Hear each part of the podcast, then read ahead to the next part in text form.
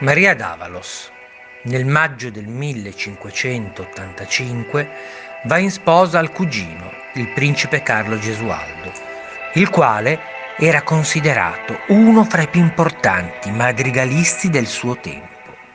Maria era una giovane donna, dotata di grazia e di grande bellezza, ma nonostante ciò il marito era più interessato alla musica che a lei. Un giorno, durante una festa a palazzo, Maria conobbe Fabrizio Caraffa, duca di Andria, e tra loro nacque una passione travolgente.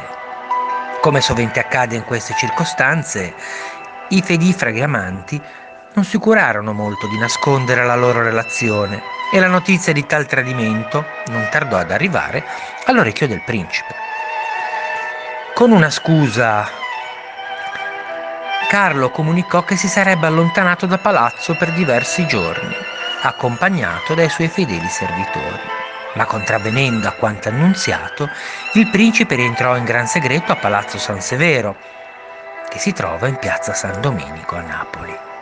Recatosi in camera da letto, trovò Maria in compagnia del suo amante e accecato dalla gelosia, Carlo con il pugnale sguainato fece scempio dei loro corpi.